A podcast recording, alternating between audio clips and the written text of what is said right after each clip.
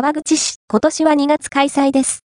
2月18日、川口総合文化センターリリアで、初馬太鼓の音色を競う初馬太鼓コンクールが開催されます。2024年2月18日、川口総合文化センターリリアにて、初馬太鼓コンクールが開催されます。初馬太鼓は、火を扱う鋳物職人たちが、初馬の日に稲荷社で安全を祈るための奉納太鼓として叩いたことが起源と言われているそうです。勇壮な太鼓の音は、川口市の伝統文化として現在も受け継がれ、毎年初馬太鼓の音色を競う初馬太鼓コンクールが開催されています。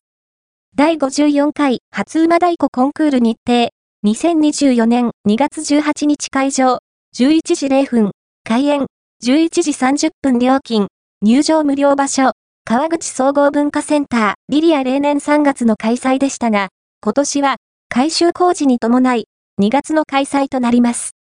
川口市の伝統芸能に触れる貴重な機会となっておりますので、ぜひ出かけてみてはいかがでしょうか。